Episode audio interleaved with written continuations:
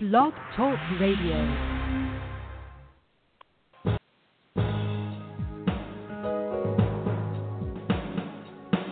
Welcome to the Neil Garfield Show, a presentation sponsored by www.livinglies.wordpress.com, GTC Honors, and The Garfield Firm, serving all 50 states with news and analysis of the latest bank scams against borrowers, homeowners, consumers, and investors, and providing legal representation throughout Florida. This program is for general information only. It is not a solicitation for services or legal representation and should never be used as a substitute for advice from a licensed professional.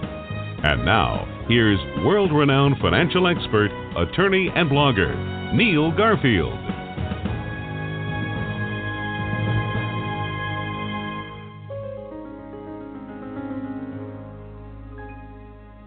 Neil Garfield here, and this is Thursday, March 21st, 2019. Happy first day of spring.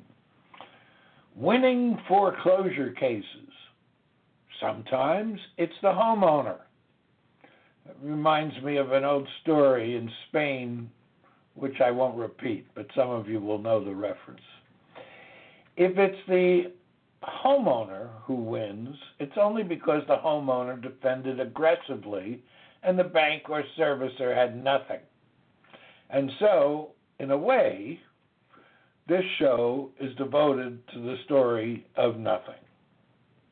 Tonight we talk about how the banks and the lawyers are getting away with it and what we can do to force them to prove their case and be held accountable when they present false claims.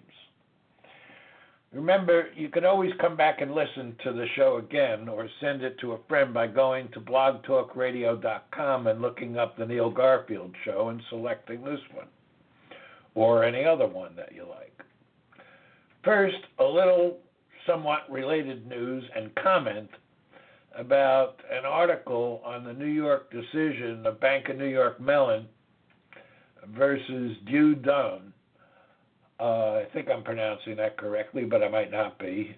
Uh, uh, decided within the last couple of days, 2019, uh, WL 114973, Second Department. Uh, it's it's important. I posted an article relating to this decision a couple of days ago.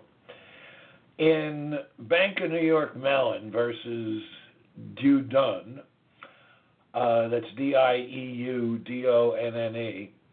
The appellate division, division in New York determined that a mortgage is accelerated by the filing of a complaint to foreclose the mortgage with that ha- where the mortgage has the election to accelerate, and most mortgages do. So they don't have to formally state that they're accelerating.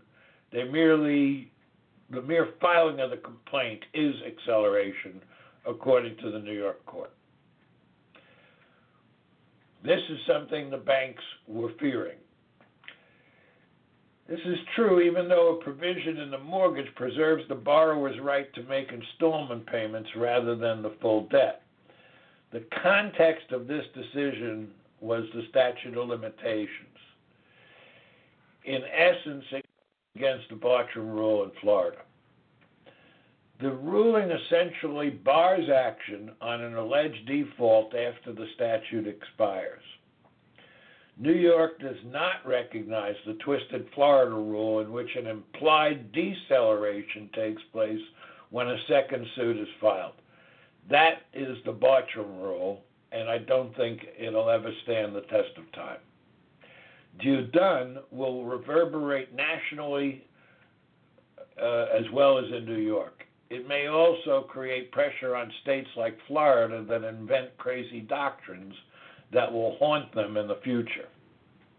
This is not rocket science, folks. If a bank lends money to a borrower and the borrower can't or won't pay the the usual bank will sue them in no more than six months after they've given some time to find a workout. So, by regulation, custom, and practice in the lending and banking industry. The New York rule is simple. It's easy to understand, and it has a very long history, including what existed throughout the country before the era of securitization. If the bank waits more than six years after it has accelerated the entire amount due, the bank itself is foreclosed. Now, in other states, it's five years, other states, it's 10 years. You have to look at your state to know the number. If it wait, but this is going to affect many, many states who have not adopted the Florida rule. If it waited six years, it's simply too late, and there was probably a reason, but that's just me. The New York Law Journal article by Adam Swanson and Jesse Boneros says that, quote, in the throes of the Great Recession, talking about 2008, many foreclosure actions were commenced and ultimately dismissed or abandoned. Among the causes was an overwhelming volume, fluctuating laws, and new regulatory requirements. I would add that among the causes was also aggressively, uh, homeowners aggressively de- defending against parties who were appointed to pursue the claim even though they had no claim. Back to the quote Financial institutions are now seeking to foreclose those loans and finding that they are barred by the statute of limitations because those old lawsuits accelerated the mortgages years earlier. And this is still continuing with the quote Courts are giving out free houses, but not to homeowners, to real estate ex- speculators who are paying pennies to the homeowner for the right to uh, for the right to fight foreclosure. So the moral of that story is that the right to fight foreclosures is a marketable commodity with considerable value that can be measured by the equity in the house if the mortgage is removed or deemed unenforceable. Just think about a speculator who pays $10,000 or even $50,000 to a homeowner and takes over the, deed and then correctly defends uh, a foreclosure based upon the statute of limitations in this example, what he gets is a house free of any encumbrance, which he can then sell or rent or whatever he wants without paying anyone. I might add that part of the reason why some foreclosure cases linger for 10 years or more is to avoid the statute of limitations problem, which they all know was the rule before the laws got twisted when the banks wrecked the financial state system in 2008. What the article leaves out is that not all homeowners sell their right to defend. Many homeowners defend themselves and win, just as I've been saying here for years and years. It's always buried in settlements that have a confidentiality clause. And it leaves out that Boney Mellon is listed as plaintiff but never receives any remedy even if it wins. That's because the money from the sale of the foreclosed property goes to parties who also don't own the debt. Boney is like MERS, it's a naked nominee. Now to the topic at hand and the title of the show. In the case of Obduskey, probably Obduskey, O B D U S K E Y, versus McCarthy and Holthus, a hated foreclosure mill. It was decided yesterday, March 20th, 2019. A unanimous but very ambivalent Supreme Court of the United States decided that lawyers are not debt collectors, at least in non judicial states. In doing so, they undermined, they being the Supreme Court, undermine the due diligence requirement in the bar rules of ev- the bar rules of every jurisdiction, so like the Florida bar, the New York bar, etc. They all require a lawyer to perform enough investigation to assure that the client is real and has at least some arguable claim. Several justices opined that Congress should clear up the ambiguity that they were perceiving in this case. I don't think that ambiguity really existed, but um, I'll grant that there is a way in which to interpret the statute so that the ambiguity arises. I think we have plenty of case law that says if that's what you're doing, then there is no ambiguity. The case was seen as a fundamental challenge to the whole non judicial statutory scheme adopted in 32 states, in which property subject to a deed of trust could be sold privately without judicial process. And that's because the driving factor behind the non judicial sale was a law firm like McCarthy and Holthus. We've called out the problem as a substantive and procedural one. What is more important and least understood is that the virtual immunity now granted to lawyers provides banks and services with an impenetrable vehicle through which they can continue to commit widespread fraud to the detriment of borrowers, investors, taxpayers, the financial system, and society at large. I'm broadcasting live from Duval County, Florida. This show is brought to you by the Living Lies blog, GTC Honors, Lending Lies, AMGAR, and the Garfield firm. And this show is specially brought to you because of your continuing donations to the Living Lies blog. From listeners like you, readers of the blog, thank you. We couldn't go on without you. And for those of you who are not contributors, we ask that you hit the donate button on the homepage of the blog or call 954 451 1230 and leave a message telling us who you are and pledging whatever you think you can afford. We'll contact you. If this show has value for you, if our work on the blog and our radio shows which occurs without any payment or compensation or other support to us. If that is value to you, then please chip in, make a contribution to help us continue helping you and all consumers. The holding in Obduskey is that, quote, a business engaged in no more than non judicial foreclosure proceedings is not a debt collector under the FDCPA, that's the Federal Debt Collectors Procedures Act. Despite voting unanimously, several justices said they have doubts whether the ruling was justified. What they were all stating is that the FDCPA left open a crack through which Wall Street banks have run an entire business model involving trillions of dollars that amounted to no more than a Ponzi scheme.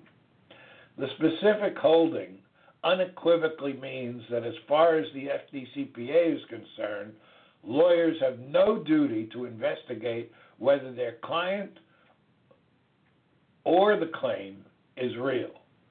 So it doesn't make any difference if the client is real, doesn't make any difference if the claim is real.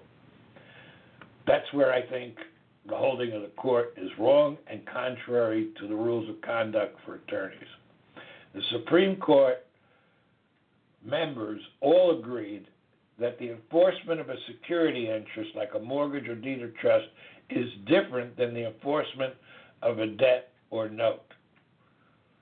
In plain language, the conservative judges were searching for a way to protect the lawyers and the banks, while the more progressive judges thought that the wording of the statute was potentially ambiguous. It is decisions like this that makes the practice of law so maddening. When the foreclosure mill initiates foreclosure, I still think there are claims available for fraud, misrepresentation, and negligence.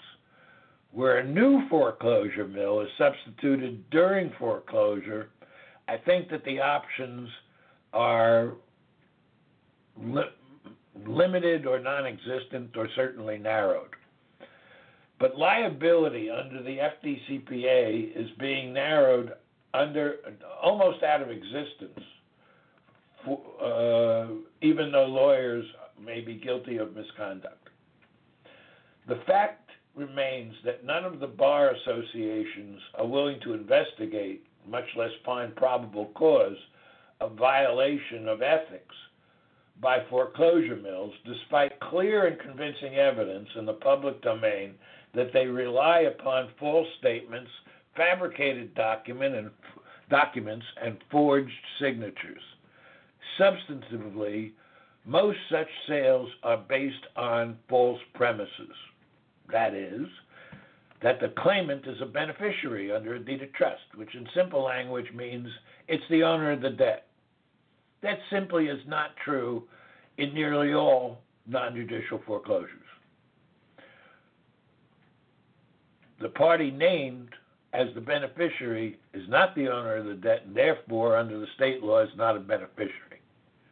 Procedurally, the flaw in the non judicial scheme is that a challenge to the foreclosure puts the burden of proof on the borrower who has no direct foundation, no direct knowledge of the foundation of the claim, and can only interpret what is available.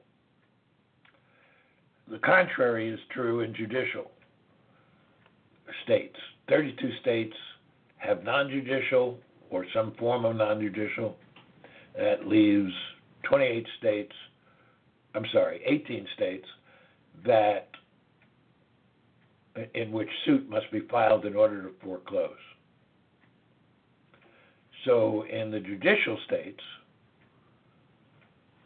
the bank, the lender, or the pretender lender, as I have said,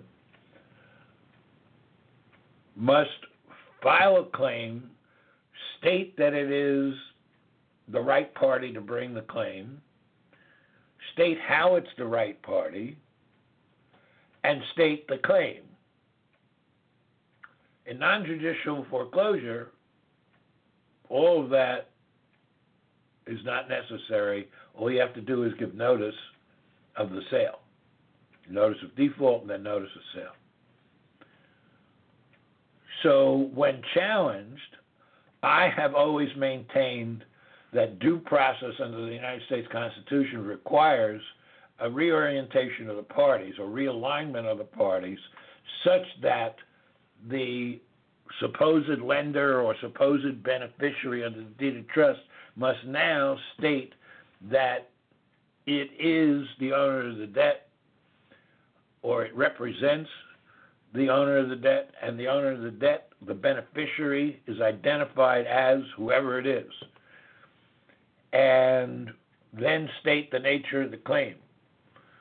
That puts everything on an equal footing with due process, the same as judicial states. But that's not the way it works. And that the, the courts continue to avoid that because non judicial is so handy and so expedient in cases where the homeowner is not going to contest. But I'm talking about where they do contest, they should be on a level playing field. Many people are asking and apparently making inquiry to bar associations who have turned a blind eye to attorneys who are filing claims without there being any owner of the claim present. That's a weird situation. It's like filing a slip and fall case for a slip and fall that may have occurred or a slip that may have occurred but the fall didn't and the person who slipped and fell is nowhere to be seen, but the lawyer is filing the case anyway on behalf of somebody else who wants to collect because, after all, somebody slipped and fell. That's what's happening in the courts today. That should not be happening according to existing bar rules and ethics the potential for moral hazard on this is absolutely horrendous and it's been horrendous. I would say that millions of foreclosures never had to happen. I'm not saying necessarily that all these homeowners should necessarily have ended up with a free house. But in view of the fact that the banks collected $20 for every dollar that they loaned, it seems to me that giving the homeowner a free house is just giving them a share of the bounty that the banks created. I know there's some circular logic in there, but I'm willing to debate it with somebody who actually knows. So, this means that attorneys can invent claims or pretend to represent a rogue trust, which is a term that's been coined uh, by Campbell. I wrote about this in a uh, uh, an article on my blog, uh, I think last week or a couple of weeks ago, um, or to uh, invent claims or pretend to represent other fictitious entities and seek collection and even forced sale of homes, autos, equipment, etc. So the attorney can bring a claim even though there's nobody named who is going to get the remedy. Let that sink in for a second. What stops the attorney from simply claiming the proceeds for himself? Nothing. But in order to create the appearance of propriety, the attorney then go to his friend Joe, might be another attorney, and say, start a company and we'll share the proceeds on this. And Joe says, that's a good idea. I think I'll do the same thing. And the attorney starts up a company for Joe's cases, which are also unlawful, illegal, immoral, fattening, everything else. There's nothing to stop unscrupulous attorneys from pocketing the proceeds or getting their share through what appears to be attorney's fees from a fictional character that is created by a friendly but supposedly unrelated entity that is in on the scheme. Such decisions immunizing lawyers have gone too far.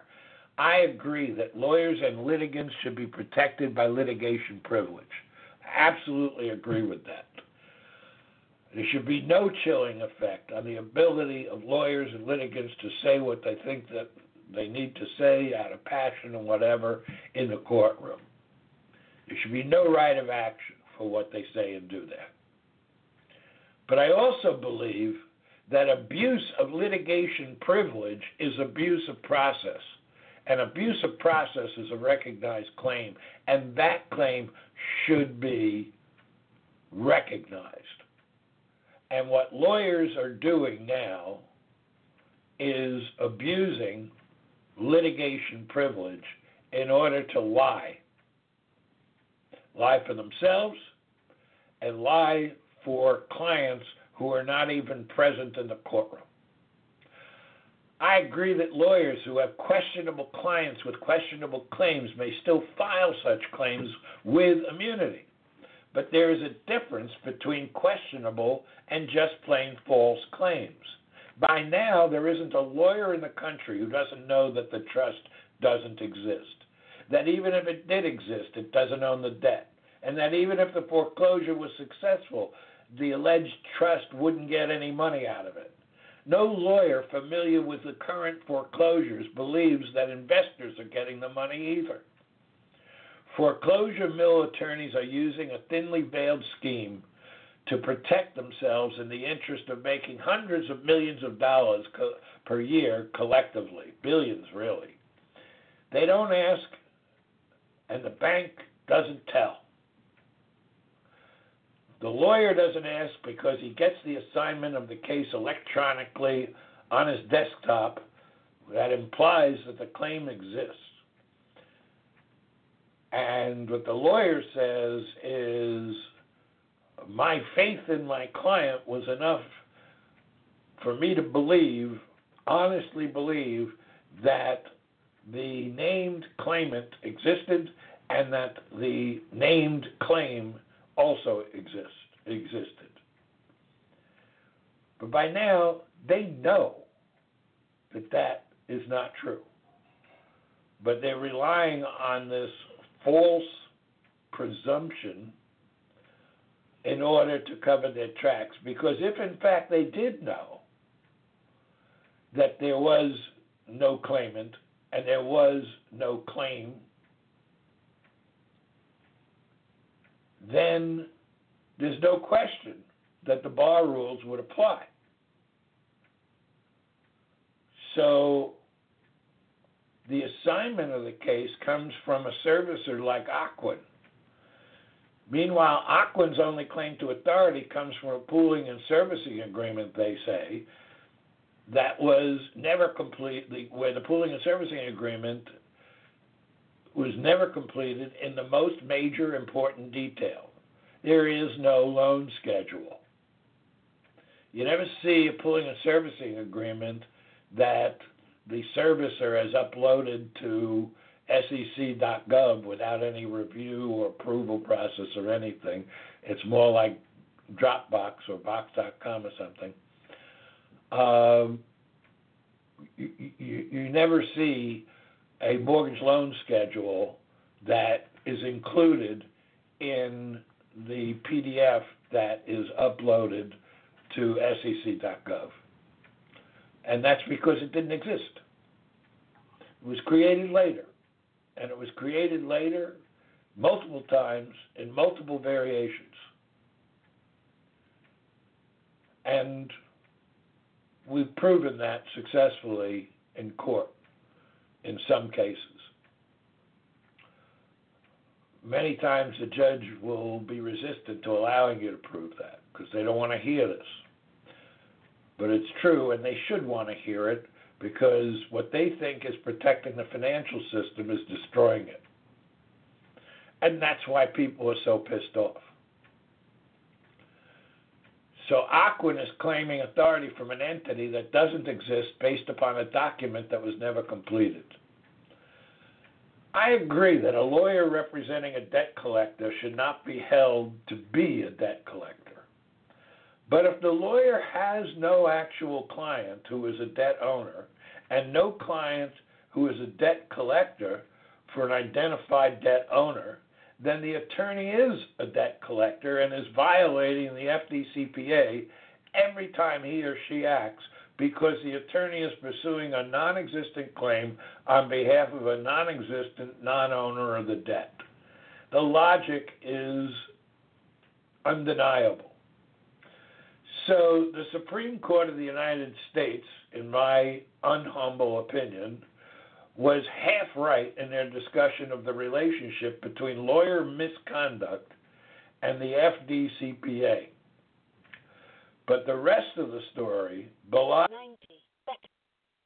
belies their intent, and more importantly, belies the intent of Congress, who passed the law, the FDCPA, it opens, this decision opens yet another door to moral hazard in a world where moral hazard is expanding. That's it. Thanks for listening. Visit the blog, and we'll see you next week. Thanks for listening. Bye. Thanks for listening to our broadcast. We hope that you tell your friends about us and let them know that there is hope and help in this financial crisis. Tune in every week to The Neil Garfield Show for free information and advice and visit our blog daily at The Living Lies blog. We provide support services, the latest strategies, analysis, expert consultations, testimony, and declarations to use in your battle against the largest economic crime in human history. For information concerning Neil, the team at Living Lies, or the law firm, go to www.livinglies.wordpress.com or call 520 405 1688. The opinions expressed on this broadcast are those of the host and should not be attributed to any other person or entity.